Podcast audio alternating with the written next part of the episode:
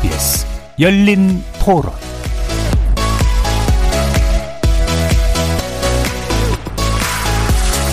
안녕하십니까. KBS 열린 토론 정준희입니다. KBS 열린 토론 오늘은 정체 재구성으로 여러분을 만납니다. 더불어민주당의 신인 당대표로 송영길 의원이 선출됐습니다. 어제 열린 전국 대의원 대회에서 35.60%의 득표율로 선출된 송 대표는 4.7 재보선 참패로 확인된 민심을 수습하고 내년 3월 대선을 성공적으로 관리할 큰 책무를 안게 됐습니다. 이 만만치 않은 과제를 어떻게 풀어나갈지 향후 송 대표의 행보가 주목됩니다. 야당인 국민의힘 역시 새로운 지도 체제를 구축하기 시작했는데요. 오랜 기간의 비대위 체제를 청산하면서 신임 원내대표 겸 당대표 직무대행인 김기현 의원을 중심으로 국민의당과의 합당론이 전당대회 준비, 나아가 원내 상위 배분까지 만만치 않은 과제를 헤쳐가게 되었죠. 김기현 원내대표 취임 일성으로 법사위원장 자리를 요구하고 문재인 대통령의 오찬 제의도 거절하는 등 대여 대정부 투쟁의 수위를 한껏 높여놓은 상태입니다. 정치 재구성 패널들은 여야의 새 지도부 구성 어떻게 평가하고 있는지 잠시 후에 자세히 들어보겠습니다.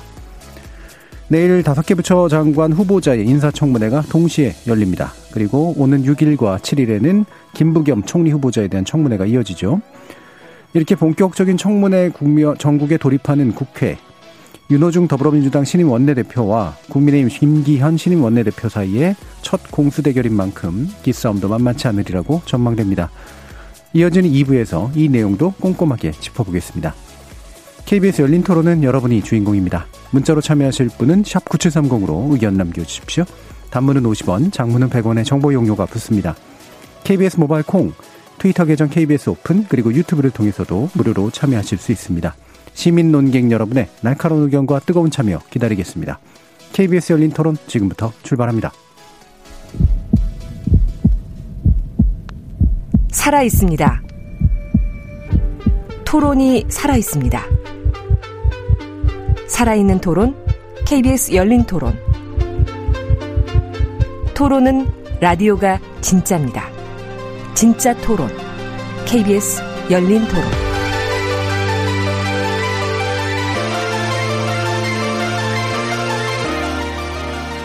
정치를 보는 색다른 시선, 정치의 재구성 함께해 주실 네 분의 논객 소개하겠습니다. 더불어민주당 장경태 의원 나오셨습니다. 네, 안녕하세요. 장경태입니다. 이준석 전 국민의힘 최고위원 자리하셨습니다. 네, 안녕하세요. 이준석입니다. 정의당 전 혁신위원이셨던 김준우 변호사 나오셨습니다. 안녕하세요. 그리고 격주로 모시고 있는 김성애 열린민주당 대변인 함께하셨습니다. 네, 김성애입니다. 자, 지금 송영길 후보 어, 선출됐는데요. 어, 2위 후보와의 차이가 1% 이내로 들어가는 굉장히 박빙의 예, 승부였다고 볼 수가 있었죠. 어, 송영기 신임 대표가 굉장히 큰 여러 가지 과제를 떠맡게 됐는데 일단 당내에서 어떻게 보고 계시는지 장경태 의원 말씀 들어보겠습니다. 이번에 참 박빙의 선거였습니다. 송영길 현재 현 대표님 그리고 홍영표 후보, 우원식 후보 이분들이 각각의 새로 어떤 여러 가지 메시지를 냈는데요. 송영길 후보 같은 경우는 뭐 쇄신, 홍영표 후보 같은 경우는 개혁, 그리고 우원식 후보 같은 경우는 뭐 민생 이렇게 했는데 사실 이제 선거 기간이 아무래도 짧다 보니까 원래대로 하면 뭐 17개 시도당의 순회 경선이나 여러 가지 이 순회 연설을 통해서 여러 가지 후보 간의 메시지 좀 공방도 있고 메시지 경쟁이 벌어지게 되는데 좀 메시지보다는 인물 선거가 아니었나. 예. 그리고 이 송영길 신임 대표 같은 경우는 이전 3기에 정말 이 세 번째 당대표 선거이기 때문에 이 소위 저희가 전국 선거라고 표현하는데요. 이 전국 선거를 해본 사람과 안 해본 사람으로 나눠질 정도로 전국 각지의 현안이라든지 판세 분석 등이 가능해지거든요. 음. 그래서 세 번째 도전이니만큼 어 분명히 이 단연 이 초반 이 우세 그리고 네. 경쟁력 확보 측면에서는 앞섰다고 보고요. 여러 가지 이제 아마 이 세 분이 거의 고르게 득표를 하셨기 때문에 박빙의 뭐 선거였기도 하고요. 그렇기 때문에 앞으로 이 다양한 의견을 어, 이 득표만큼이나 다양한 의견과 당원들의 요구를 어떻게 이제 당 지도부가 운영해 나갈 것인지가 아마 어, 좀 기대가 되는 부분이기도 합니다. 예. 그러니까 전국 선거 경험이 이제 아무래도 중요했고 또 인물이라는 표현을 쓰셨는데 외모를 의미하신 건 아니죠? 네, 외모는 아니죠. 네. 예, 알겠습니다. 자, 그러면은 예, 이준석 씨가 어떻게 보셨어요? 저는 뭐 송영길 의원의 당선을 어, 원했습니다. 어. 왜냐하면 며칠 전에 인터뷰하면서 저를 칭찬하셨더라고요. 예. 네, 그리고 기분이 좋아가지고 음. 사실 민당 선거에 이번에 그 저희 당 입장에서는 기대치가 있었다면은 그 조금 더 협치 모델로 가까이 가는 사람이 됐으면 좋겠다. 네. 그런데 그에 가장 맞는 메시지를 냈던 분이 송영길 의원이다 이런 생각을 하고 있고요. 왜냐하면 무게파를 얘기했는데 이게 뭐 대통령과 맞서라는 얘기보다도 지금까지는 청와대에서 내려오는 사실상 아젠다를 거부하지 않고 당이 받아들였던 모습이었는데 그에 대해서 조금 더 어, 다른 모습을 보여주지 않을까라는 네. 막연한 기대가 자리하고 있었다. 이렇게 말씀드리고요. 저는 기본적으로 뭐, 송영길 그 대표가 처음에 열거하는 것들을 보면은 지금 민주당이 가지고 있다가 상실했던 2030 지지율에 상당한 아쉬움을 느끼고 있는 것 같아요. 음, 그래서 예. 아까 제가 농담 삼아서 저를 언급했다 한 것도 이제 이준석 하태경 같은 사람이 우리 당엔 없다 이렇게 얘기했는데 사실 있죠 장경태 같은 사람이. 예. 예, 그런데 그 사람들의 역할이라는 걸 당에서 충분히 공간을 만들어주지 못했다. 네. 이런 것에 좀 방점을 찍어서 말씀하신 게 아닌가. 그래서 저는 그 송영길 대표 체계에서 장경태 의원 같은 분들이 승승장 구하길 기대합니다. 예. 이준석 장경태 묶어놓으면 안 좋은 기억들이 좀 나서. 댓글이 오늘도 기대가 되네요. 예. 김준우 변호사님. 네.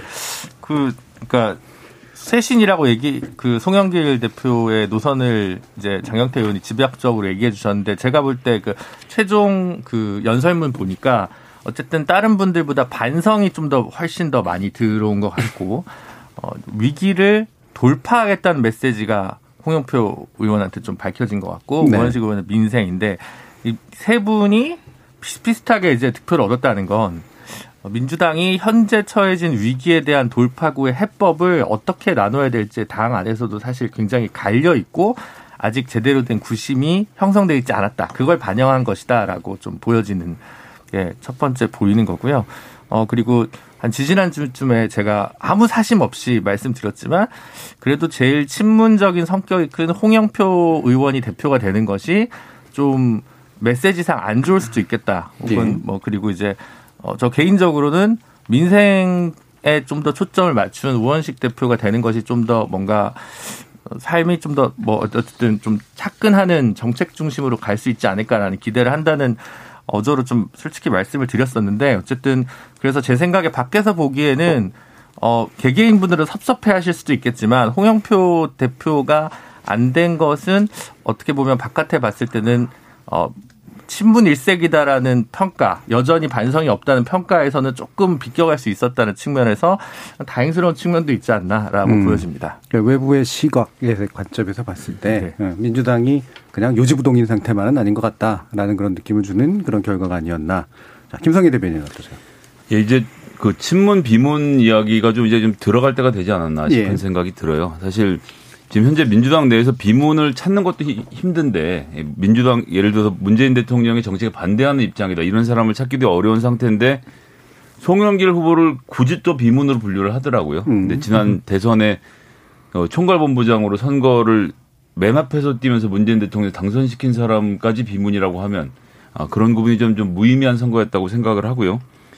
그 다음에 결국 이제 부동산 백신 경제 달리기 이렇게 세 가지 키워드를 가지고 운영을 해야 된다는 점에서는 송영길 의원이 일단 어떻게 할지 모르겠는데 저격이긴 한 지점이 이분이 약간 만기친람형 스타일이거든요. 예, 예. 모든 정책을 보고 모든 것에 대해서 reference를 가지고 공부를 하는 스타일이라서 어떻게 됐건 간에 민주당이 목소리를 낼 수밖에 없는 구조로 갈 것이다.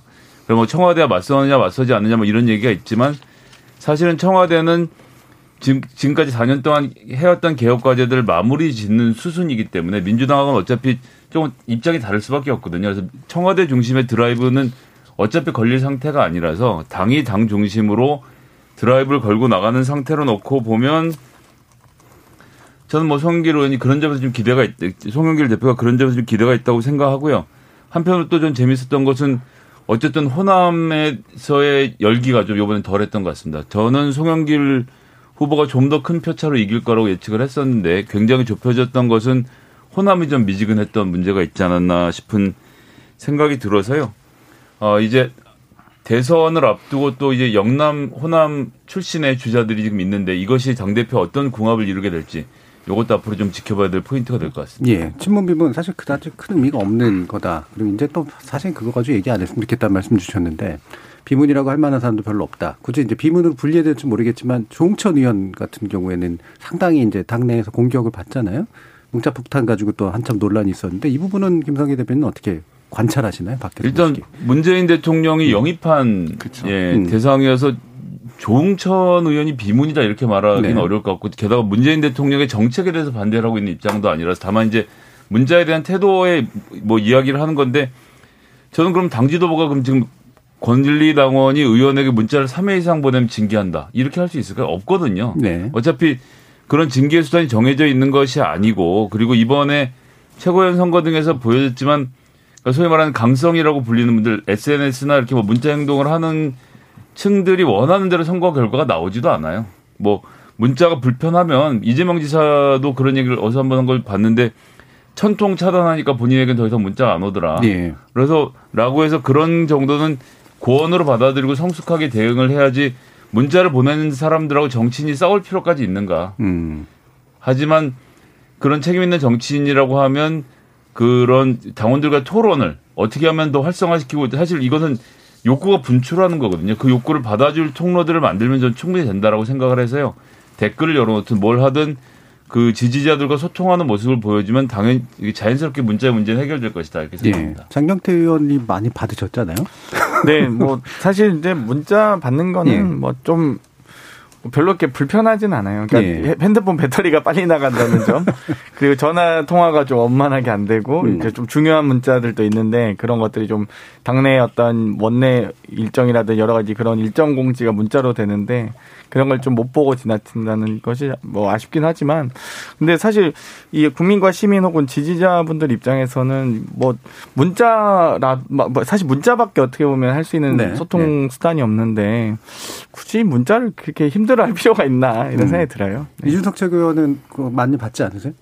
저는 뭐 근데 다 그냥 뭐 저한테 도움되는 내용이 없으니까 예. 그냥 보고 그냥 지나치는 게뭐 음. 저한테 오는 건 다 그런 거잖아요. 뭐 어린 놈의 새끼가 뭐 이런 거 해가지고 온다든지. 아 그렇게 와요? 예. 진짜 아니면 뭐 무슨 뭐 감옥에 계신 박근혜 대통령을 생각해서 뭐 이 유튜브를 봐라 뭐 이런 거 무슨 박사님 말씀하셨다. 예. 저는 뭐 천벌을 받을 것이다. 뭐 아. 그거에다 뭐 어? 선거 부정이 확실한데 증거가 차고 넘치는데 너는 왜 이러고 있느냐? 어? 넌 대학은 나오고 맞냐? 뭐 이런 거 이런 거밖에 네. 안 오거든요. 그러니까 저는 오히려 문자 폭탄이라고 하는 것을 저는 긍정적으로 묘사할 필요가 전혀 없다 봐요. 왜냐하면 저는 예를 들어 아까 장 의원이 말했던 것처럼 진짜 좋아하는 정치인이거나 아니면 애- 애정, 애정을 갖고 있는 정치냐 그러면은 그거 장경태 의원 전화번호 어떻게 알았겠습니까?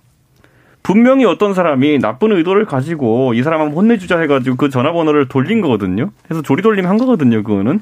저는 이거는 전혀 긍정적인 의견 표출이 아니고 정치인은 그런 거 없이도 제가 봤을 때는 뭐 여론조사라든지 예. 아니면 평소에 뭐 지역 활동을 하면서 여론을 폭넓게 듣는다든지 이렇게 해서 여론을 파악해야 되는 거지.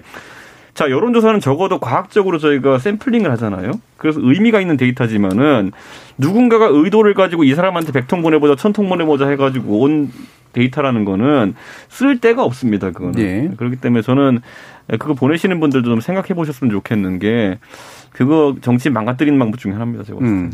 그러니까 그런 문자가 이제 뭐 유일한 소통 수단일 수도 있다라고 하는 그런 생각과 함께 또한 부정적으로 어차피 마음 먹고 들어오는 문자에 대해서 어, 실제로 이제 정책에 하나하나 영향을 받는 게 또 솔직히 가능하냐 그리고 긍정적이냐 이런 아니, 말씀이시잖아요. 그러니까 정치인들은 어쨌든 계속 당선이 되는 것이 목표고 계속 정치 무대 활동하려면은 여론을 살피는 게 일이고요. 네. 그리고 살기 위해서 그걸 제대로 여론을 파악해야 됩니다. 그런데 이렇게 제 생각엔 폭탄이나 이런 형식으로 오는 정보를 믿고 음. 움직이면 저희 당에 약간 이제 강경 보수적 성체를 가진 분들 같이 되는 겁니다. 음. 예, 그분들은 어, 욕 먹는 걸 두려워해요.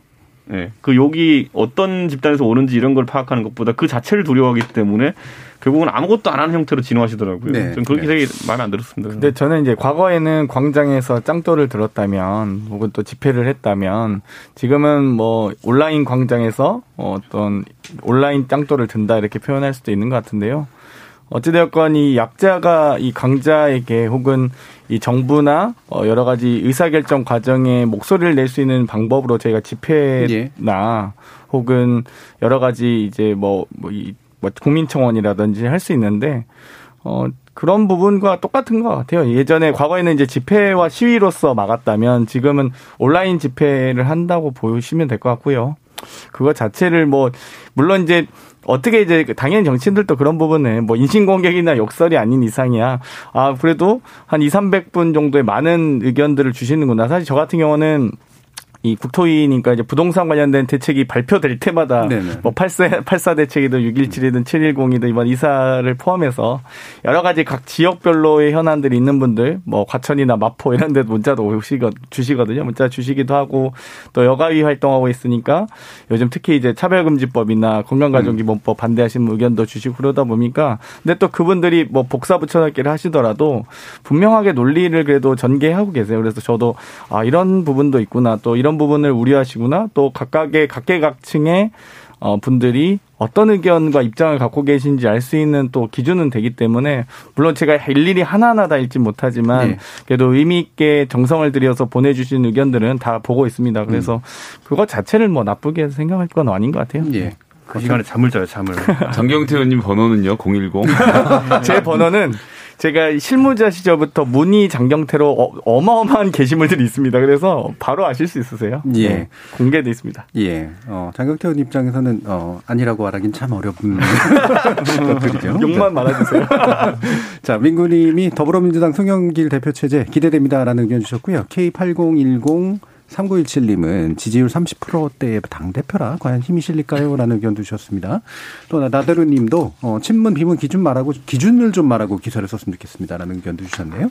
자, 당대표 얘기를 함께 하면서 최고위원 부분에 대해서도 좀 짚어봐야 되는데 어, 이거는 김준우 변호사님께서 한번 전반적으로 좀 어떤 기준에서 최고위원들이 된 것 같다라고 뭐좀 보시는지 한번 말씀 좀 주시죠. 일단 김용민, 강병원, 백혜련 세 분이 이제 다 17%대 합산해서 17%인데 지지난번에 박주민 의원이 1등 최고위원이 됐고 지난번에는 김종민 의원이 1등 최고위원으로 당선됐고 이번에는 김용민 의원이 어쨌든 작은 차이지만 1% 이내의 차이지만 1등이 됐고 이분들 다 보면 인지도가 제일 높은 분이 네. 그냥 되는 것 같다는 생각이 많이 들어서 지난번 민주당 최고위원 할 때 원내 수석 부대표했던 이원욱 의원이 그때 떨어졌었잖아요. 그 보면 권리당원과 당원 숫자가 늘어면서 대중정당이 된 민주당 안에서 공중전이나 방송 출연 빈도가 훨씬 높은 분들이 굉장히 어, 강점을 발휘하고 있다. 물론 본인이 소신이 있고 주장과 자기 컨텐츠가 있으니까 방송가에서도 더 많이 부르는 거겠지만 어 그게 뭐 그렇게 나쁜 건 아니지만 당내 최고위원 혹은 부대표급에서 뭔가 좀 어떤 다양한 정책적 비전을 가진 분들이 좀 이렇게 같이 모자이크처럼 잘 꾸며지는 것이 좋을 텐데 그렇게 좀 되기 힘들어지는 구조가 되고 있지 않나라는 네. 우려가 있고요. 그건 사실 어, 정의당 같은 경우도 최고위원 선거할 때 굉장히 자주 나타나는 현상이거든요. 부대표 선거를 할때 네, 네. 정의당 같은 경우는 부대표입니다. 그래서 당대표 선거 같은 경우는 훨씬 더 당 내에서 보통 주목도가 높고 정책과 비전과 관련돼서 그나마 심도 깊은 토론이 되지만 나머지는 그냥 인지 호감도 조사 와 별반 차이가 없어서 이 문제가 아마 모든 정당들이 앞으로 짊어져야 될 좀 숙제가 아닐까라는 생각이 들고 어, 민주당 차원에서 보면 서삼석 의원이 호남 의원이신데 이제 떨어졌어요. 그러니까 어떻게 보면 이제 호남 정당의 일색은 좀 더 사라지고 수도권 중심의 정당으로 민주당이 좀 변했구나라는 변화를 또 읽을 수 있지 않았나 그렇게 좀 보여집니다. 예, 인지도로 최고위원 되신 분 여기 또 계시잖아요. 조직이 전혀 없는 걸로 알고 있는데 이준석 의원은 저기 그렇죠 최고위원이 그게- 직업이라는 분이 계세요. 그게, 그게. 그게 조직입니다. 예, 인지도가 예. 조직인 게 사실 저는 그 이번에 그 민주당 전당대회 결과를 보면서 2016년에 박근혜 정부 말기에 어떤 상황이었는지 이제 아 2015년에 말기에 어떤 상황이었냐면요.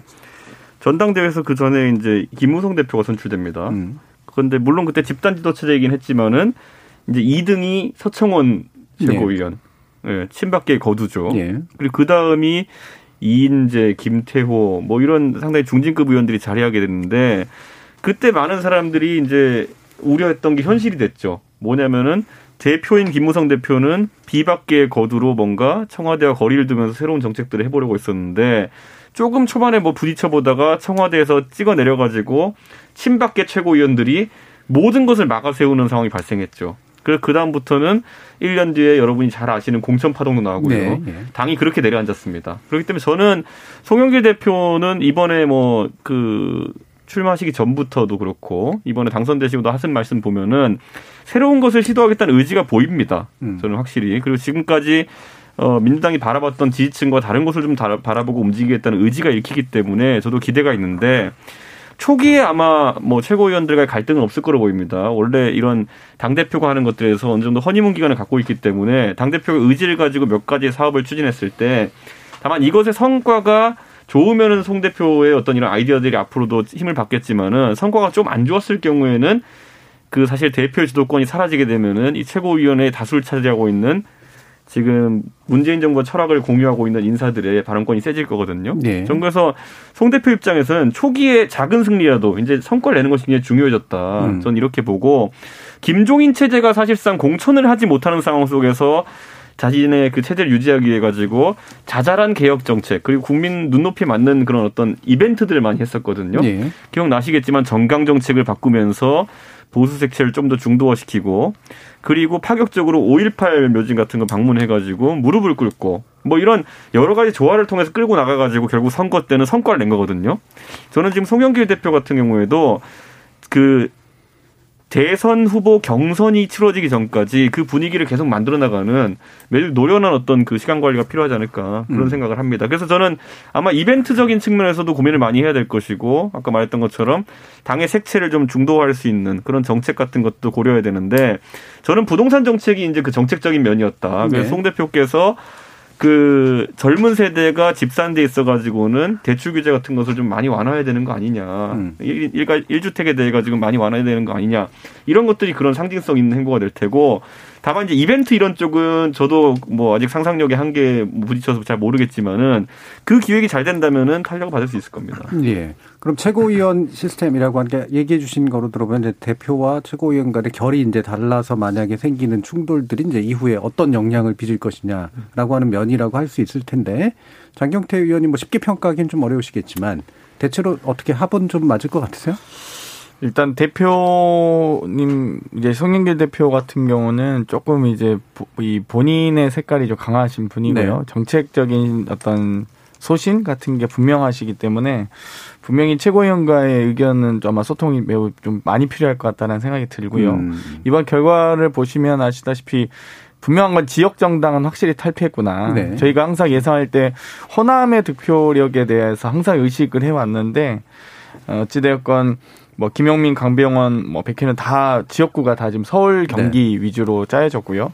오히려 이 TK 출신의 전해숙 최고, 또 부산 출신의 김영배 최고, 또 오히려 지역 기반이 없는 서울 어, 출신의 김영민, 강병원 등이 이제 고르게 최고위원을 지출하고 오히려 저희가 예상했을 때 초반에는 당연히 강세라고 좀 소- 솔직히 이제 예상했을 때 서삼석 의원님이나 황명성 논산시장님 같은 경우는 어 사실 저희가 초반에 좀 강세로 좀 분류했었거든요. 사실 예. 그런데 어찌됐건 좀 두 분이 이 레이스 과정에서 일정하게 좀 메시지가 좀 어려 뭐 분명하지 않았나 이런 생각이 들 정도로 어, 예상 좀 밖의 결과긴 했습니다. 사실. 음. 예, 예. 네. 그럼 김성애 대표님 보시기에 이게 민주당의 이후 색채를 이런 최고위원 구성과 대표 구성이 좀 이렇게 막 어떤 식으로 결정하게 될 것 같으세요?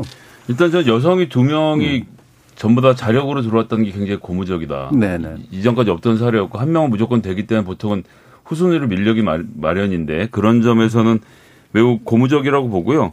관계로 놓고 보면 그러니까 예전에는 최고위원이라면 굉장히 좀 무게감이 있고 격이 있는 자리였는데 갈수록 그런 게 좀 줄어들어요. 그렇죠. 그러니까 이제 네. 상대적으로는 누가 더 방송에 나오느냐가 한 축이고 말씀하신 것처럼 지금 사, 사실 그래서 거의 모든 선거가 방송에 어떻게 나가느냐가 좌지우지하는 거 경향이 좀 생겨서 좀 우려가 되는데요. 그런 게 하나 있고 그거 외에는 사실 무슨 다른 뭘 할 수 있는 게 없으니까 전부 다 지금 정치인들 출마하면 무조건 라디오 아니면 유튜브 음. 이런 데 나가서 이- 인지도를 올리는 것 외에는 하는 일이 없으니까 실제로 내가 이런 정책으로 승부를 보겠다고 해서 당대표하고 부딪히는 구조가 만들어지지 않는 문제가 있어서 음. 아, 전 이 최고위원들의 뭐랄까 최고위원들과 당대표 간의 긴장감이 전혀 생기질 않고 있다. 지금 지금까지 그랬다고 보거든요. 예. 딱히 최고위원들이 제동을 걸어서 당대표를 뭘 못하게 할 수 있는 것이 없었기 때문에 이제 그런 점이 좀 매우 아쉬웠다라고 보고요. 그런 점에서 놓고 봤을 때는 이번에도 송영길 대표가 주도를 하고 최고위원들은 거기에 좀 합을 맞추는 형태로 가게 될 가능성이 높다라고 보여집니다. 음, 예. 자, 이 최고위원 시스템이라고 하는 것도 이제 뭐 사실 만들어진 지 아주 오래된 시스템은 아니긴 한데 어, 김성애 대변인이나 뭐 이렇게 우리 이준석 최고나 뭐 이렇게 보고 좀 이준우, 어, 저 김준우 변호사님은 이제 최고의 뜻은 없으신 것 같아서 다들 다 되실 분들인데, 예. 어, 다만 어, 방송을 하는 입장에서 아마 우리 작가님들이나 이런 분들이 고무적일 거예요. 아, 그렇죠. 예, 예. 좀 전화 좀 받으세요. 부르면 이제 나오시겠거니. 네, 이제. 최고위원회 결정권은 방송 3사에 라디오 PD 작가님들이 쥐고 계신 거죠. 네. 자, 지금 468, 4867님이 강성 지지자들과 보조를 잘 맞춘 후보들이 전부 최고위원이 되었으니 민주당 조직은 문재인 사세에 성벽을 쌓았다. 튼튼하게 쌓았다. 이렇게 여기집니다라는 의견도 주셨고요. 0290님은 친문 비문 나누는 건 언론 종사자들의 논리다. 비문 대표들 정동영, 김한길, 박지원, 권은희, 안철수 등등이 창당 분당했을 때 친문 비문은 이미 정리됐습니다. 비당원들도 문자 폭탄 보냈습니다. 겸허하게 반성하십시오라는 의견도 주셨습니다. 자, 그럼 국민의힘 얘기 해야 될 것 같은데요. 김준우 변호사님, 어, 예상하셨어요? 그 저기 지금 원내대표의 어떤 이후 아, 김기현 의원이요? 네, 네. 그거는 현재 여전히 개파가 사라졌다고 해도 영남 의원의 비율이 압도적으로 높은 국민의힘 특성상 예. 그리고 사실 김기현 의원이 막 어, 예전 같으면 뭐 원조 친박이나 강성 수구 이미지 이런 분이 아니라 네. 판사를 오래 하시고 또 국회의원 오래 하시고 시장도 하셨기 때문에 비교적 두루두루 경험을 다 하신 말하자면 입법 사법 행정을 다 경험했고 어 중진이고 해서 그 정도면 원만한 적격이다라고 좀 생각할 만하고 그리고 또 어- 어찌됐든 간에 지금 뭐 진실은 아직 수사와 재판 단계에서 밝혀지겠습니다만 선거 지방선거 당시에 뭔가 이 정부로부터 탄압받은 듯한 정황 그러니까 뭔가 대항마로서의 이미지도 어느 정도 어떤 그 서사가 축적됐다는 점에서 제가 원내의 그 국힘 의원이라면 출마했던 분들 중에서 그래도 좀 이분이 좀 더 경쟁력이 있지 않을까?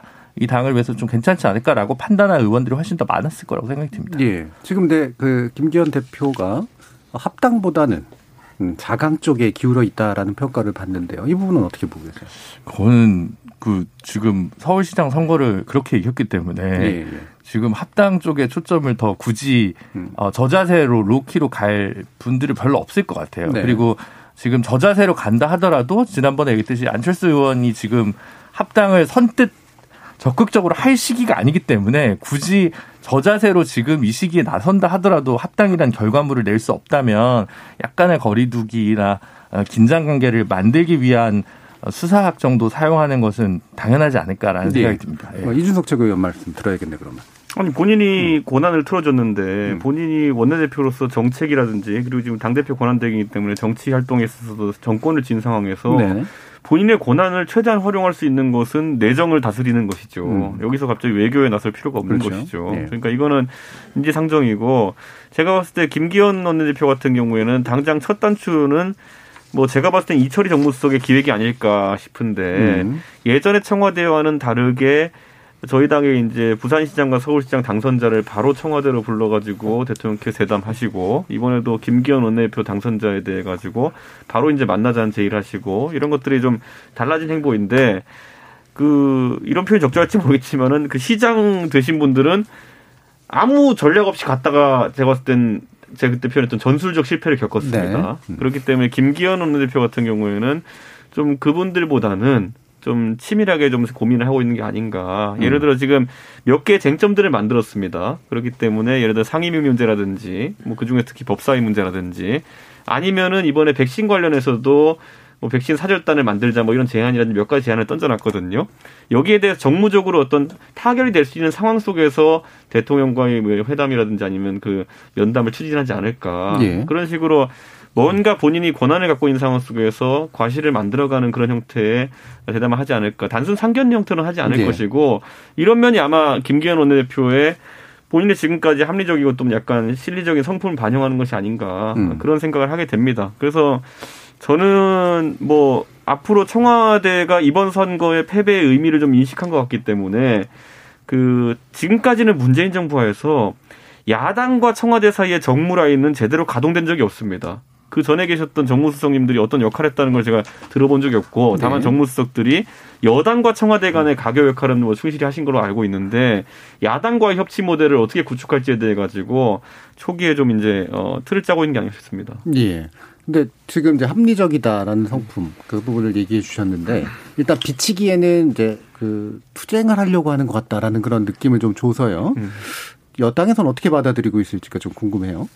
일단 재보궐 승리하고 음. 나서 확실히 이 과거 본색이 좀 드러나고 있구나 이런 생각이 듭니다. 사실 오히려 저희는 합리적 그러니까 권성동 의원 같은 경우 좀 예, 제가 국회에서 얼마 되진 않았지만 어, 대단히 평가가 높더라고요. 네. 그런데 사실 결선 투표조차 못 갔잖아요. 예.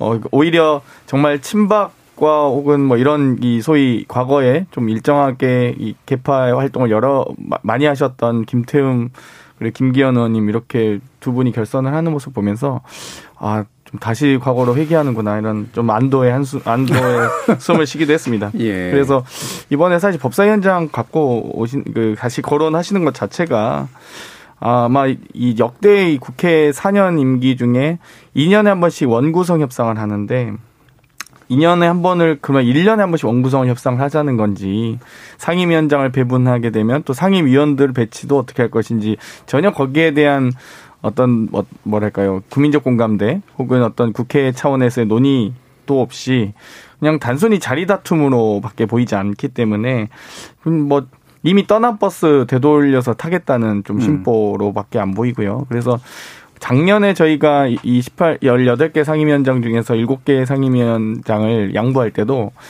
그리고 그것도 매우 인기의 핵심 상임위만 제안을 했었거든요. 정말 법사위를 제외해서 하고는 뭐 여러 정말 핵심 상임인데 그때 만약 받았다면은 지금처럼 이 국민의힘이 이 국회 내에서의 이 소위 입법 과정에서 존재감이 뭐 이 정도까지는 아니었을 텐데 좀 이 앞에 전임자의 어떤 이 정무적 실수 혹은 좀 어- 착오 때문에 어, 이 지금 이제 후임 원내대표가 좀 고생하고 있는 상황 아닌가 이렇게 음. 생각이 듭니다. 지금 사실 원구성 협상 다시 하자는 얘기라서 이건 예. 그냥 아직까지 선출하지 않은 국민의힘 몫의 국회 부의장부터 먼저 선출하시는 게 음. 어, 순서인 것 같습니다. 자, 그럼 김성애 대변인께 이거는 넘겨서 여쭤봐야 될 것 같은데. 김기현 원내대표가 어쨌든 법사위원장 달라고 얘기하는 건 물론 작물이라는 표현을 쓰시긴 했습니다만 어, 뭐 예상 가능한 수준이라고 보거든요. 어느 정도 성공 가능성이 있다고 보시는지 그리고 지금 더불어민주당은 사실 박광원 의원을 또 약간의 진통 끝에 지금 내정해 놓은 임명해 놓은 자, 그 자리인데 이 어떻게 또 전망하시는지 한번 들어볼게요. 저는 일단 이번 선거에서 권성동, 유희동 의원이 초반에 떨어진 것 이게 바른미래당 갔다 오신 예. 약간 나갔다 오신 분들이잖아요. 그러니까 지금 국민의 힘이 갖고 있는 어떤 원초적 불안감 이 당을 또 깨고 나가려는 자들은 가만두지 않겠다. 음. 이제 제3지대는 윤석열 씨를 포함해서 얘기를 하는 건데 이제 예. 그런 것에 대한 내부 단속이 좀 강하게 있었다는 생각이 먼저 들고요. 상임위 문제는 지금 뭐 지금 장 의원님께서 잘 설명하셨습니다만 하나만 더 말씀드리면 그 당시에 디테일하게 들어가 보면 주호영 원내대표하고 김태년 원내대표가 김태년 원내대표가 민주당으로부터 강한 비판을 들으면서 다 합의를 해줘요. 심지어는 국정조사나 거기다 플러스 청문회까지 얹어서 해주겠다라고 해서 그렇게 합시다라고 악수하고 의원이 나가서 8시 40분에 비대위 9시 하기 전에 김종인 위원장 만난 자리에서 거기서 부결이 나서 문자로 통보를 하거든요. 미안한데 못하겠다라고. 음. 그러니까 그건 원내대표 간의 합의를 그렇게 깨는 건 원래 아닌데 그러니까 결국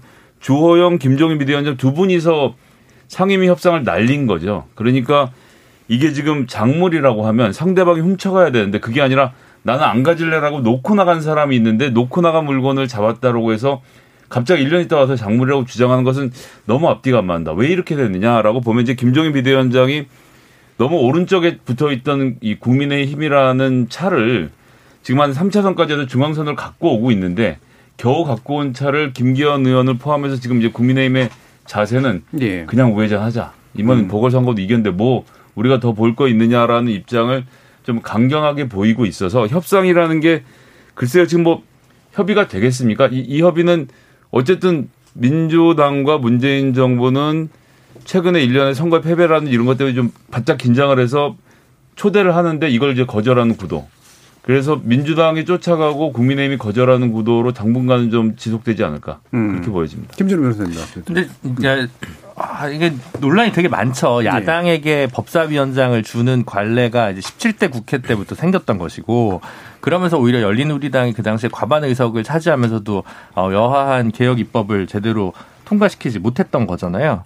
근데 지금 우리 구조가 그 7, 80년대 독재의 그 잔재 때문에 역으로 야당의 비토권을 좀 많이 세게 주고 있어서 견제는 많은데 오히려 집행과 추진이 전혀 되지 않는 시스템으로 되어 있거든요. 그러니까 어, 이게 사실 법사위원장 야당한테 계속 주는 게 맞냐는 사실 굉장히 토론의 영역이라고 생각합니다. 근데 다만 지금 정무적으로 봤을 때는 어, 여당은 지금 등 돌린 민심을 되살리기 위해서라도 어, 본인들이 생각하는 민생개혁 입법을 이번 정기국회 때 통과를 많이 시켜야 되고 그러려면 법사위 위원장을 가지고 있는 게 좀 어떤 안전판이기 때문에 당장에 어, 하반기 20대 국회, 21대 국회에는 어떨지 모르겠지만 올해 지금 남은 1년과 관련해서는 어, 쉽사리 주지 않을 것 같다. 오히려 그냥 나머지 7, 8개 어, 이, 이른바 뭐 금싸라기 뭐 그런 상임위를 중심으로 뭐 야당한테 일부 내주면서 협치의 자세를 주언정 법사위를 지금 현재 내놓기는 어, 사실 민주당 입장에서는 동의하기 어려울 것 같다라고 보여집니다. 네, 그럼 지금 시점에서 이제 뭐 논쟁을 충분히 하고 싶으실 텐데 어, 다시 또 예전으로 돌아가서 법사위 갖는 게 맞냐, 문구 조정권이 어쩌냐, 뭐 이런 얘기를 다시 하진 말고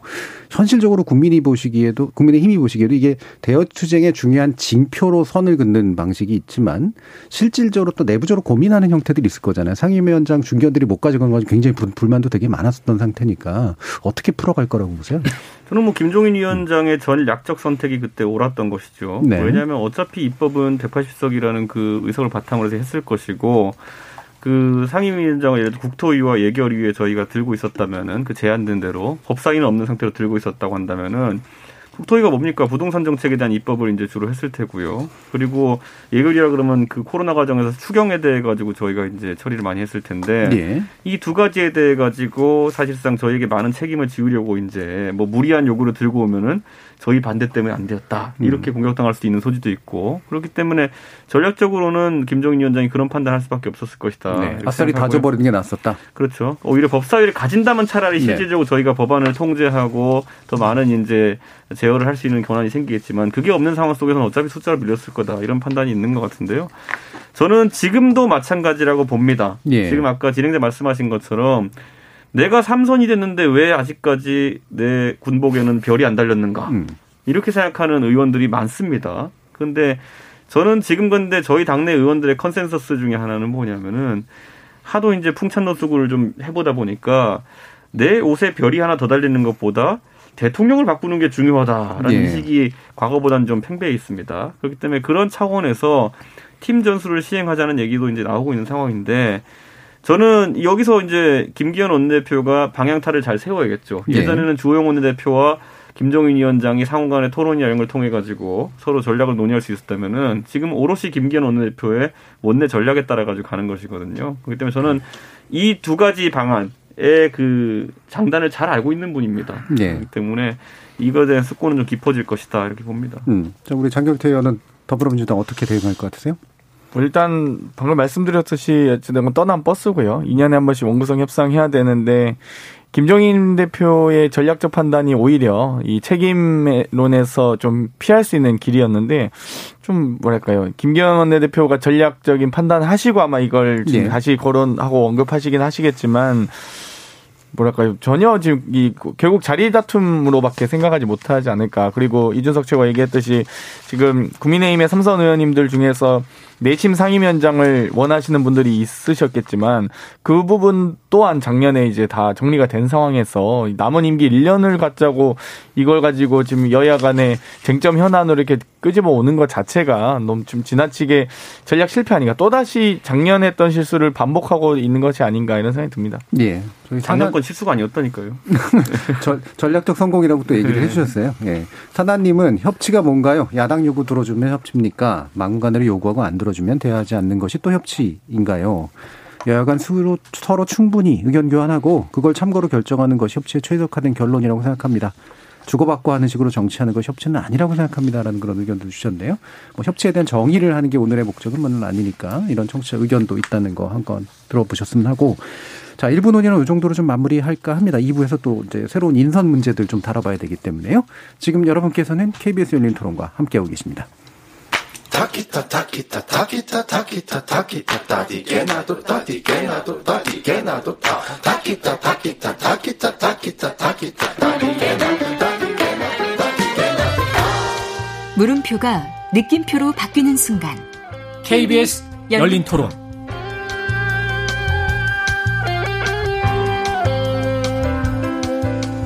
KBS 열린 토론 월요일 코너 정치의 재구성 함께하고 계십니다. 김성회 열린민주당 대변인, 김준우 변호사, 이준석 전 국민의힘 최고위원, 그리고 장경태 더불어민주당 의원 이렇게 네 분과 함께하고 있습니다. 자, 청문회 전국 얘기를 해야 되는데 사실 장관 하나하나 얘기하는 거는 좀 너무 좀 뭐 자잘한 얘기라고 하면 표현하면 좀 그렇습니다만 국가의 중요한 책무인데 아좀 이렇게 주목하는 인물들을 중심으로 얘기하는 게 좋을 것 같은데요. 그 전에 바로 이제 결론 지금 최근에 얘기가 나온 김호수 어, 그 신임 검찰총장 임명권에 관련된 이야기를 좀 해봤으면 좋겠어요. 어떻게 보시는지. 이거 김준우 변호사님 말씀부터 듣죠. 어, 일단 최악은 피했다. 예. 예, 이성윤 중앙지검장이 검찰총장 후보가 안 된 건 전 다행이라고 생각합니다. 예. 이유는 어, 이전에도 말씀드렸다시피 서울중앙지검장이 검찰총장으로 직행하는 모양새는 좋지 않다라는 것이고요. 중앙지검이 중수부가 없어진 상황에서 가장 큰 권한을 가지고 있는데 어, 바로 중앙지검장이 검찰총장으로 가게 될 경우 정권과 청와대의 코드에 맞는 인사를 한 사- 수사를 한 사람이 인사상 이익을 본 것으로 어, 오인될 수 있기 때문에 그런 경로는 좀 만들지 않는 것이 좋다라고 생각하고 그래서 그것은 윤석열 총장이 서울중앙지검장에서 총장 갔을 때도 사실 잘못된 선택이었던 거고 네. 이번에는 그 선택을 피했다는 점에서 저는 좋다고 봅니다. 두 번째로 김호수 차관이 지명이 됐는데 음, 검찰총장 후보 추천위원회에서 투표 결과에 따르면 4명으로 이제 압축이 됐는데 그 중에서는 좀 적은 지지를 받았다고 알려져 있어요. 근데 저는 글쎄 뭐 기수문화 많이들 비판하시지만 검찰 같은 경우 문무일 총장이 연, 사법연수원 18기였다가 윤석열 총장이 사법연수원 23기로 가면서 다섯 기수가 내려왔습니다. 물론 윤석열 총장이 그뭐 구순가요? 하여튼 9년 동안 사법시험 공부를 했기 때문에 생물학적 나이로는 뭐 총장을 할 만한 나이였습니다만 어쨌든 기수가 너무 내려가면서 사실 조직의 좀 불안정성도 증가될 수밖에 없었거든요. 근데 오늘 어 지명됐다고 알려진 김호수 전 차관 같은 경우는 20기 사법연수 20기이기 때문에 다시 약간 올리면서 좀 조직의 안정감을 가져갈 수 있었다는 측면에서는 네. 좀 어, 또 괜찮은 측면이 있다고 보여지고요. 또 본인이 차관을 박상기 장관 시절에 했 겠죠. 아마 그, 그때였던 걸로 기억하는데. 장관 때. 조국 장관 때. 때도 했나요? 예. 네. 네. 그래서 어쨌든 그이 장관 때도. 네, 연달아 있었죠. 어, 그렇게 아니 그렇게 길었나요? 아니 뭐 하여튼 그런 그런 상황에서 이 정부의 어쨌든 검찰 개혁과 관련된 이슈들을 쭉 깨고 계실 거기 때문에 정리하는 작업. 뭐 그게 저는 검수완복이나 중수청 설치라고 생각하진 않고 그냥 현재 검경 수사권 조정이나 이런 부분과 관련해서 실무적으로 계속 생겨나는 문제들을 좀 잘 조율하고 정리하는 역할을 좀 어, 일선에서 잘 할 수 있지 않을까라고 생각이 듭니다. 네, 여당 의견 한번 들어볼까요? 네. 아무래도 좀 안정적인 인선이었다고 보고요. 그러니까 기본적인 국정운영 철학을 잘 이해하고 계시고 또 검찰 개혁 과정에서 박상기 법무부 장관부터 조국 장관님 또 추미애 장관님에 이르기까지 법무부 차관으로서 검찰 개혁의 로드맵을 가장 잘 알고 있는 분이기도 하고요.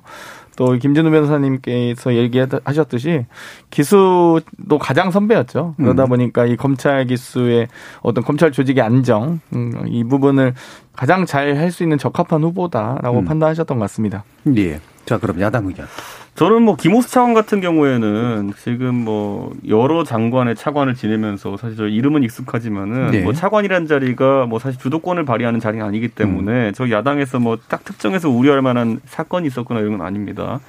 다만 이제 이분이 그 차관을 마친 다음에 좀 여러 자리에 이제 언급이 되다가 감사 원에 이제 감사위원으로 위촉되길 이제 청와대에서 바랬을 때 그때 최재형 감사원장께서 예. 이제 거부하면서 있죠. 한번 이제 언급이 됐었는데 그때 최재형 감사원장 측의 우려가 이제 정치 편향성이었거든요.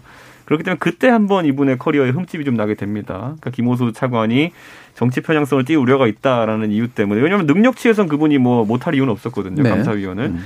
그렇기 때문에 저는 그런 면에서 정치 편향성 우려가 한번 또 돋을 수는 있겠다. 하지만 아까 말씀드린 것처럼 이분의 실제 행적에서 뭐 그것이 드러나는 상황은 없었고 예를 네. 들어 저희가 아무리 조국 장관을 싫어한다 하더라도 조국 장관이 뽑은 차관도 아니고 조국 장관이 그 같이 일했을 뿐인 차관에게 저희가 그걸 묻기는 어렵거든요. 네. 그래서 참 인사청문회에서 특별한 뭐 장애물이 나오진 않을 것으로 예상합니다. 음. 하지만 아까 말했던 것처럼 저희 야당 입장에서는 너무 정권 편향적인 어떤 그런 행, 그 검찰 행정을 하지 않도록 예. 그에 대한 질문이 막 주로 이를 것으로 안 음, 보입니다. 주로 이제 견제성. 네, 그렇죠. 질문들이. 그리고 음. 뭐 이런 것들은 앞으로 향후 추진할 검찰 개혁 방향성이라든지 이런 것들에 대해서는 저희가 예. 꾸준히 어, 질문을 할 테고 뭐 은, 을에 있는 거지만 약간 얄궂은 질문이 있다면 뭐 현안에 대해 가지고 수사 네, 방향이나 이런. 것도 물어볼 네. 수 있겠지만은 이건 어느 검찰총장 인선 때나 나오는 그 양념 같은 거라 가지고 네. 그게 주가 될 것 같지는 않습니다. 김성애 대변인.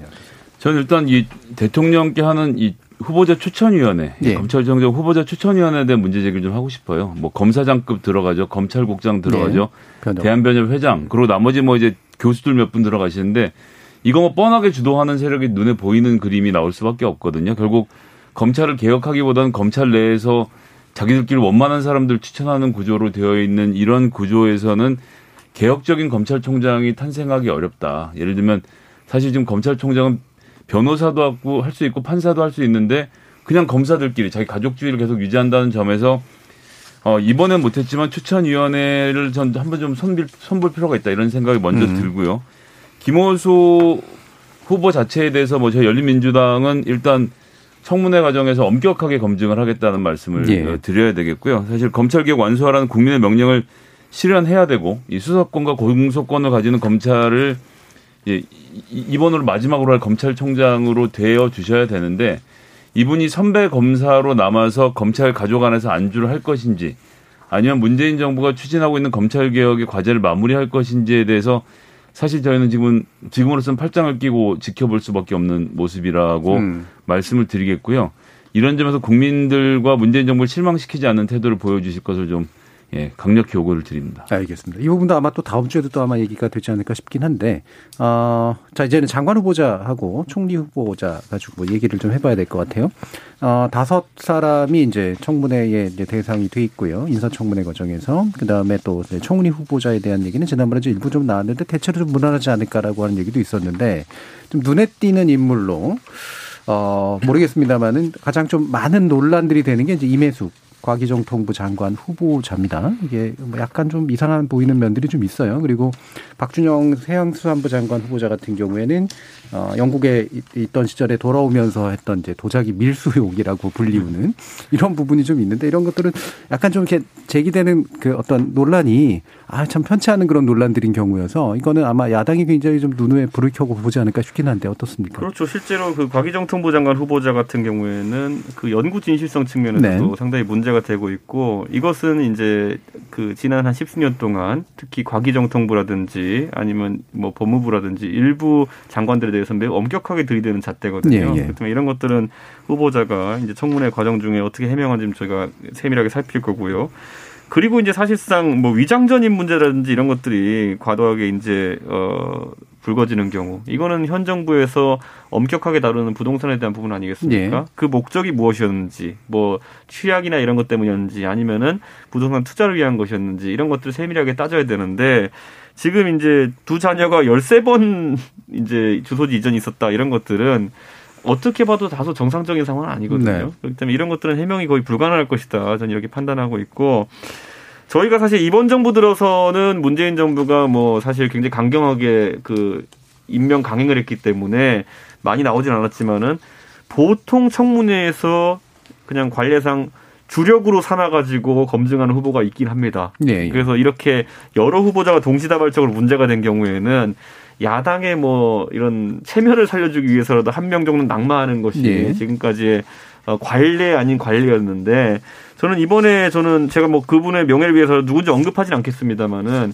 제가 봤을 땐 이미 국민의 도덕적 어떤 임계점을 넘은 인사가 보이긴 합니다. 음. 그렇기 때문에 어, 여당도 이번에는 무조건 옹호, 결사 옹위로 이거 청문회 돌파하겠다고 생각한다면은 아마 국민의 큰 저항을 받지 않을까 이런 생각을 하고 지금까지의 임명 강행과는 좀 다른 자세를 보였으면 좋겠다 이런 생각합니다. 이게 정권 후반기는 참 어려운 게 하려는 사람도 사실은 좀 찾기가 어렵고 그다음에 또 이제 낙마를 시키거나 이러면 또 이제 또 라임덕이 가속화되는 그런 문제도 있고 해서 굉장히 좀 딜레마적인 상황들이 많이 연출이 되는데 어떻게 보세요, 김성희 대변인은? 제가 국회에서 청문회 많이 해봤거든요. 예, 예. 별아별 짓을 많이 해봤습니다. 예. 청문회 하는 과정에서 예. 정말 예그 가족들의 신상을 예, 음. 확보하고 이러는 것도 되게 열심히 했는데 그렇게 하는 것과 가족을 끼어서 망신을 주는 것은 다른 문제라고 네. 접근을 했고 예. 공직자가 가족을 위해서 뭔가를 해줬는지 안 해줬는지가 판단의 기준이었어요. 그러니까 민주당은 10년 넘게 야당 생활을 하면서 청문회 어느 정도 노하우가 있었는데 제가 주목해서 본 것은 2017년에 여야가 바뀌면서요. 여당, 그러니까 지금의 국민의힘이 야당이 되니까 청문회를 하는데 청문회를 너무 못해요. 예. 제가 봐도 저기서 저런저런 포인트를 노리면 저거 할 수 있을 것 같은데 싶은 거를 못 하더라고요. 음. 근데 여기서 치고 나간 분들이 누구냐 하면 국민의힘 소속의 검찰 출신 검사 의원들이었습니다. 이러다 보니까 이 검사 의원들이 나와서 뭘 하냐면 가족을 털어요. 예. 가족을 털고 가족의 문제를 직접 검, 검, 거론을 합니다. 그런데 예전 같으면 이게 허용이 되지 않는 언- 언론도 자녀의 문제에 대해서 쓰거나 뭐 이번 같은 경우도 뭐 배우자의 문제, 배우자의 SNS 그리고 후보자의 그 자질과 전혀 상관없는 배우자의 문제까지 너무 공개적으로 그냥 얘기하는 게 이제 쉬워진 것이 저는 네. 이게 대단히 우리 정치로서는 손해다. 근데 이 시작이 바로 국민의힘 출신의 검사 출신 이 청문위원들이 가족들을 다 끌고 들어서 뭐 가장 결정적으로 보여준 것이 전 뭐 조국 교수, 조국 장관의 건과 추미애 장관의 건이었다고 생각하는데 이젠 뭐 상관없는 거예요. 그러니까 공직자로서 한거 하고 안 하고 중요한 게 아니라 국민들을 보기에 뭐 검투사들이 예. 보는 마냥으로 누구든지 피를 흘리면 재밌어하는 구조가 된 것이 어, 굉장히 전 좀 유감이고 지금도 그런 측면에서 가족들과 배우자들을 신상 터는 방식의 청문회는 좀 저는 뭐 본인이라면 모르겠지만 네. 가족들에 대해서는 좀 어느 정도 신사협정을 맺고 언론들도 거기엔 좀 동참을 해주셔야 되는 게 아닌가라는 그런 좀 아쉬움이 많이 듭니다. 그러니까 정, 앞으로- 정도에서 벗어나지 않으면서도 충분히 공격할 수 있었던 노하우가 없다 보니까 오히려 인지수사나 뭐 먼지털이기 수사 비- 기법들이 동원이 됐다. 그러면서 이제 가족의 실명이 나오고 가족들의 음. 합적부를 폭로하면서 뭔가를 만들어내는 그것이 공직과 연결되어 있지 않다고 하더라도 사람들이 보기에 문제가 될 것 같은 그냥 막 터뜨리는 네. 방식으로 가는 것은 아 그건 공직자의 윤리와는 상관이 없는 일이니까요. 예. 어, 뭐 일단은 저 나중에 또 아마 그 윤석 최고가 또 반론은 펼려면 펼 수도 있을 것 같고요. 김준우 변호사님 말씀도 일단 듣죠. 이준석 최고위원이 원래 예. 저랑 같이 그 미국처럼 도덕 검증은 그러니까요. 예. 비공개로 하는 원칙을 원래는 이제 생각을 하고 있죠 입법론으로. 근데 음. 한국 현실에서 어떻게 착근시킬 거냐의 문제와 관련해서 고민인 거지. 근데 어 근데 이제 이거 보면 이번에 이제 지난번 청문회 때는 사실 제일 문제가 된 건 황희 장관이었잖아요. 어, 제가 볼 때는 충분히 낙마 가능성이 있었는데 국, 여의도의 어떤 정치인 불패 예. 이런 것 때문에 사실 좀 넘어간 측면이 좀 있다고 저는 생각하고요. 이번에는 관료들이고 그 국토부 장관, 뭐 해양수산부 장관 다 관료들이고 그 다음에 이제 임혜숙 후보자가 이제 교수 출신이잖아요. 그러니까 교수 출신 고위공직자 분들이 전반적으로 보면 이렇게 깔끔하게 떨어지는 분이 생각보다 또 그렇게 많이 나오지 않는다는 점에서 그 집단에 대한 국민들의 불신이나 이런 것들이 좀 더 가중되지 않을까. 정부 여당 차원에서는 아마 나름대로 주요한 인물들을 검증하고 검증해서 더 심한 경우들을 걸러내서 아마 속어법으로 이분들이 선택됐을 가능성이 전 굉장히 높다고 보고 네. 그게 한국의 현실이다. 음. 한국의 비극이고. 그래서 이게 그래서 근데 정권 말이다 보니까 가랑비에 옷 젖는다고 이렇게 잔잔한 잔잔하다고 생각 안 하실 분들도 있겠습니다만 이제 뭐 공직자로서의 뭐 범죄를 저질렀다거나 뇌물을 했다거나 뭐 이런 게 아닌 상황에서도 이런 것들 하나하나가 정권에서 되게 작은 작은 상처가 큰 상처가 되게 될 수도 있다는 생각이 들어서 여당에서도 굉장히 이번 건은 어, 그냥 무작정 뭐 동의 없이 그냥 임명만 강행할 게 아니라 조금 한 번 더 숙고를 해볼 필요는 있지 않을까라는 생각이 들긴 예. 합니다. 여당 숙고하고 계시는지 일단 먼저 듣고. 그런 예.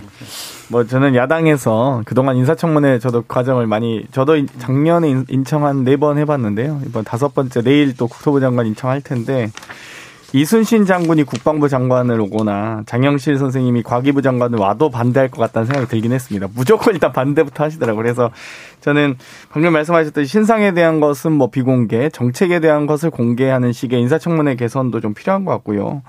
공직자의 권한을 남용하거나 어떤 정말 가족이 엄격하게 이 비리와 불법 혐의가 있을 경우에는 뭐 당연히 공로, 공개하고 폭로할 수 있다고 봅니다. 근데 이 너무 신상 털기식의 망신주기 그리고 부정적 인식과 이미지를 만들기 위한 인사청문회를 보다 보면 야 과연 이 국정 운영에 어떤 일정한 상당한 책임을 갖고 있는 장관 후보자에 대한 인사청문회인지 아니면 그저 가십거리 예능 프로그램인지 이렇게 생각이 들 정도로 국회가 최소한 인사 장관 인사청문회를 하는데 단순히 이 소위 만담 수준의 혹은 면박 수준의 인신공격 수준의 이런 인사청문회를 과연 하는 필요가 있는가 이런 생각이 네. 들어서요.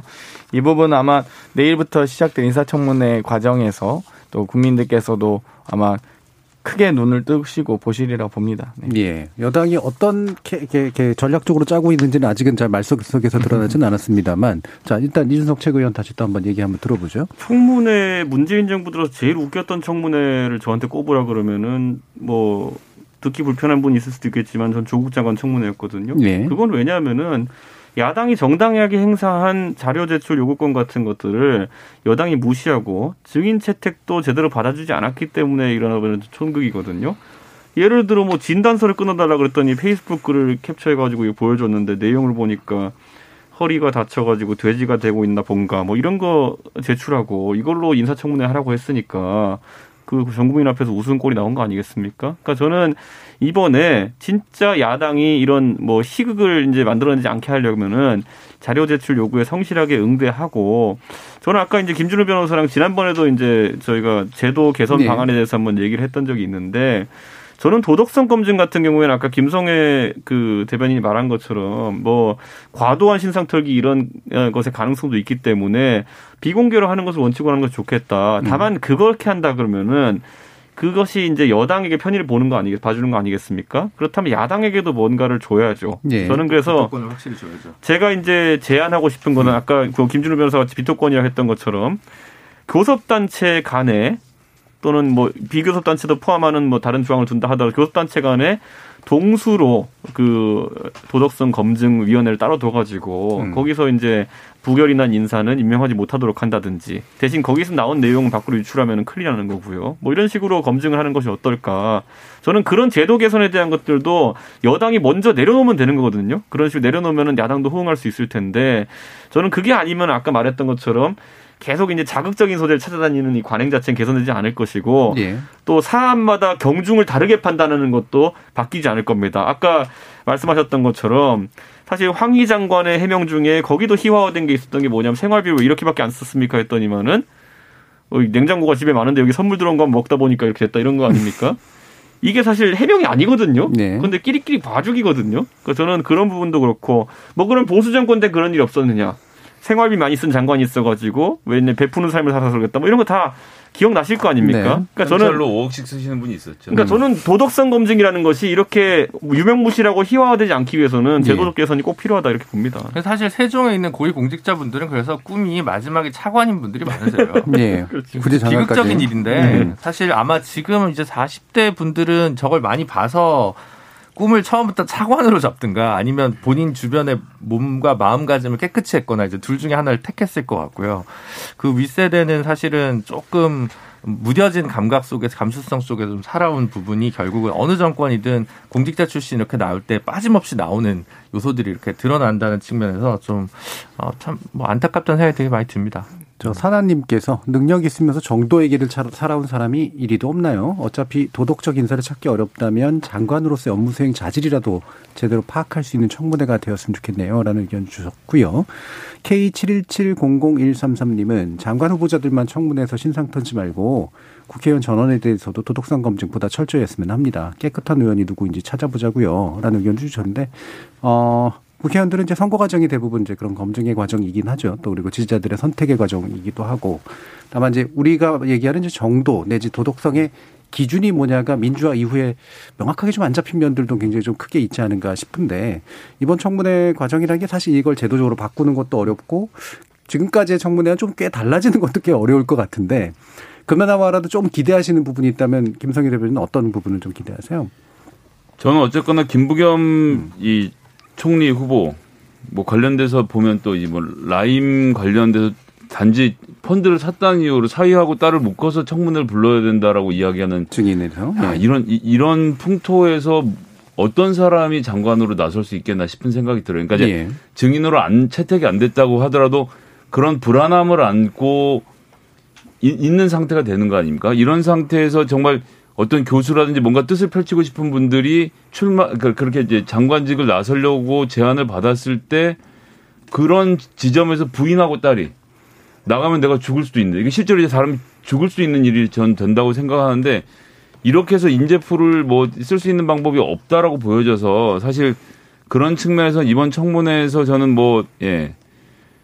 그런 조건 안에 만들어진 청문회를 크게 기대할 수 있는 게 없, 없, 지 않나 싶은 생각이 들고요. 이번 예. 청문회를 지나고 나서 조금 전에 뭐 나왔던 여러 가지 이야기를 포함해서 청문회 제도 개선에 대해서는 좀 본격적인 논의를 해볼 때가 되지 않았나 음, 싶습니다. 그럼 증인 채택과 자료 제출에 관련된 아까 이준석 측께서 이제 강조를 해주셨는데 어떤 부분이 좀, 좀 눈여겨보고 계세요? 김재룡 변호사님. 아니 제도 구조적 개선 부분은 저는 예를 들어 뭐 이런 거 했으면 좋겠어요. 그 세종시랑 그 다음에 그러니까 관가와 여의도에 어, 석사 박사 일괄 어, 반납 기간을 대사관처럼 둬서 일단 표절 논문을 알아서 좀 반납을 좀 다 하시고 예. 이렇게 한번 정리를 했으면 좋겠다는 생각을 개인적으로 하고요.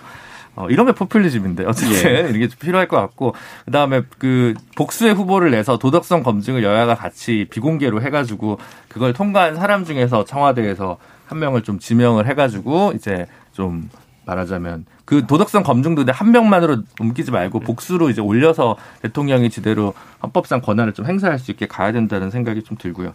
어, 이번 청문회 자체에서 보면 저는 관심들이 없으실 수도 있는데 김부겸 총리가 어떤 국정 철학을 이 정권 마무리를 위해서 무엇을 좀 중점을 두겠다는 얘기를 좀 할까. 예. 예를 들면 지난주 방송에서 저희가 뭐 개헌 얘기 조금 나왔었는데 사실 김부겸 대표가 작년 당대표 선거 나가서 떨어질 때 개헌 얘기를 하셨어요.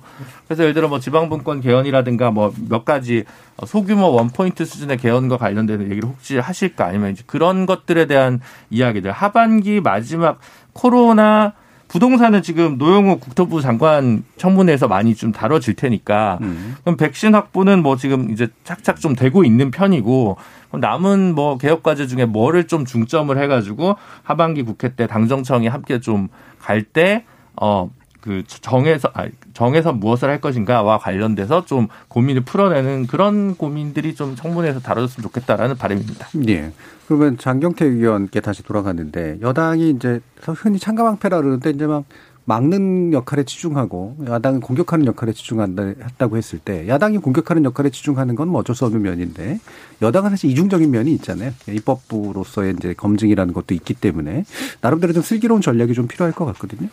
근데 여당이라고 해서 무조건 보호하진 않습니다. 그러니까 예. 예를 들면 정책이나 현안에 대한 질문도 저 같은 경우는 청년 주거 이 상황을 좀 더 개선하기 위해서 장관의 철학이 무엇인지 묻고 또 그 장관의 답변 중에서 저와 이 견해를 달리하는 부분이 있으면 그 부분에 대해서 명확하게 지적하거나 개선을 요구하기도 하거든요. 예. 혹은 어 어떤 여러 차례의 현안 질의에서나 국정감사 과정에서 불거진 문제들을 앞으로 장관으로 장관이 되시면 어떻게 해결할 것인지에 대한 여러 가지 그런 부분들을 실제 질의도 하고 그 질의 자체가 어, 속기록으로 남고 또 그 이후에 장관 취임 이후에 자료로 돌아오기도 합니다. 그래서 어떻게 어떻게 개선해 갈 예정이다. 네. 어, 해당 인사청문회 과정에서 결과 보고서가 물론 채택되는 게 또 당연히 중요하고요.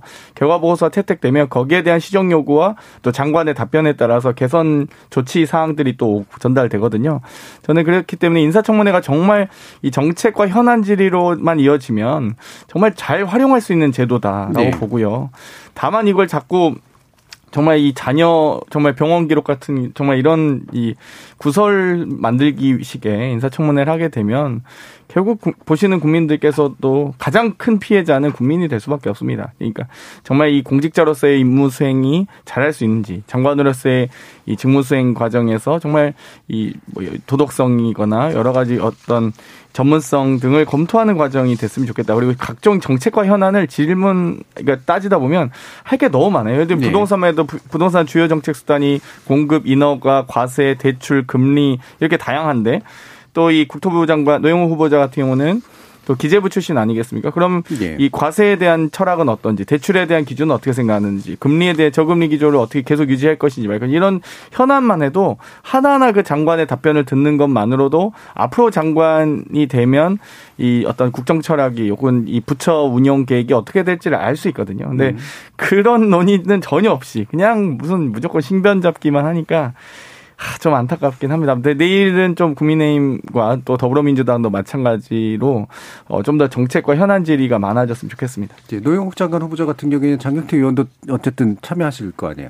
네, 당연히요. 예, 상임위원님. 예, 어떤 부분을 좀 질문하시고 싶으세요? 저는 이제 청년 주거 문제 좀 예. 개선 상황과 또 본인이 여러 가지 언론을 통해서 불거졌던 어떤 의혹들 그리고 저 같은 경우는 물류공사 설치에 대한 예. 관심이 많거든요. 물류공사 설치에 대한 어떤 이해라든지 여러 가지 그런 부분을 어, 음. 위주로 질의할 예정입니다.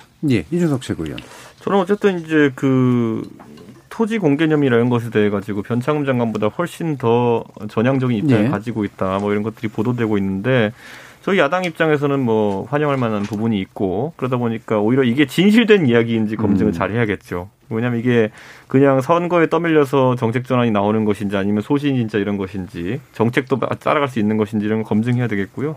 다만 이제 안타까운 것은 문재인 정부에서 이 LH 건이나 이런 거 관련해 가지고 그 주택 정책을 추진할 동력 자체가 상실된 시기가 아니냐라는 우려가 있습니다. 그래서 지금 국민들 같은 경우에도 오히려 차기 대선 주자의 어쨌든 주택 공약이라든지 오세훈 서울시장의 어쨌든 공급 공약 이런 것에 많이 관심이 가고 있는 상황 속에서 이 국토부 장관 후보자 같은 경우에는 저는 관심 못 받을 거다 네. 이런 생각하고 있고 도덕성에만 큰 문제 없었으면 좋겠다.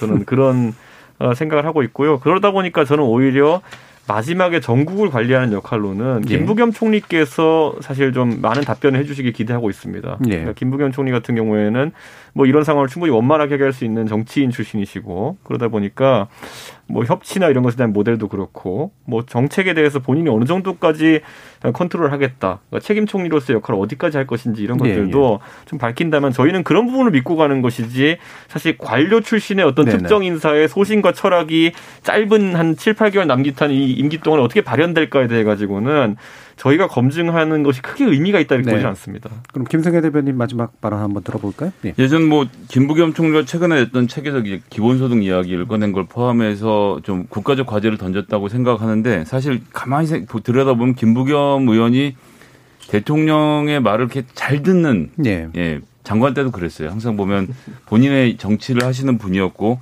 이런 점에서 좀 대통령하고 어느 정도 각을 세울 건지도 저는 뭐 그- 그렇게 해서 또 민주당이 한번 어, 바람을 일으킬 수 있다라는 생각이 들고요. 저- 특히 나 저는 중요하게 보는 것 중에 하나는 홍남기 부총리가 이제 가는 거 아닙니까? 같이 네. 같이 가는 건데 지금까지 봤을 때는 문재인 대통령 이외에는 홍남기 부총리가 누구의 말도 듣지 않은 채로 이 거의 독단적인 기재부 국정 운영을 해왔는데 여기에 대해서 우리 김부겸 총리 후보자가 어떤 대책과 이 제안을 가지고 이 문제를 좀이 당시에 맞게 전향적으로 풀어낼지에 대해서 음. 지켜보는 것 이것도 하나의 포인트가 될 거라고 예, 생각합니다. 홍남기 부총리를 과연 컨트롤할 수 있을 것이냐. 알겠습니다. 자, KBS 열린 토론 월요일 코너 정치의 재구성은 그럼 이 정도로 모두 마무리하겠습니다. 오늘 토론 함께 해 주신 장경태 더불어민주당 의원, 이준석 전 국민의힘 최고위원, 김준우 전 정의당 혁신위원, 그리고 격주로 뵙고 있는 김성회 열린민주당 대변인 네 분 모두 수고하셨습니다. 감사합니다. 감사합니다. 감사합니다.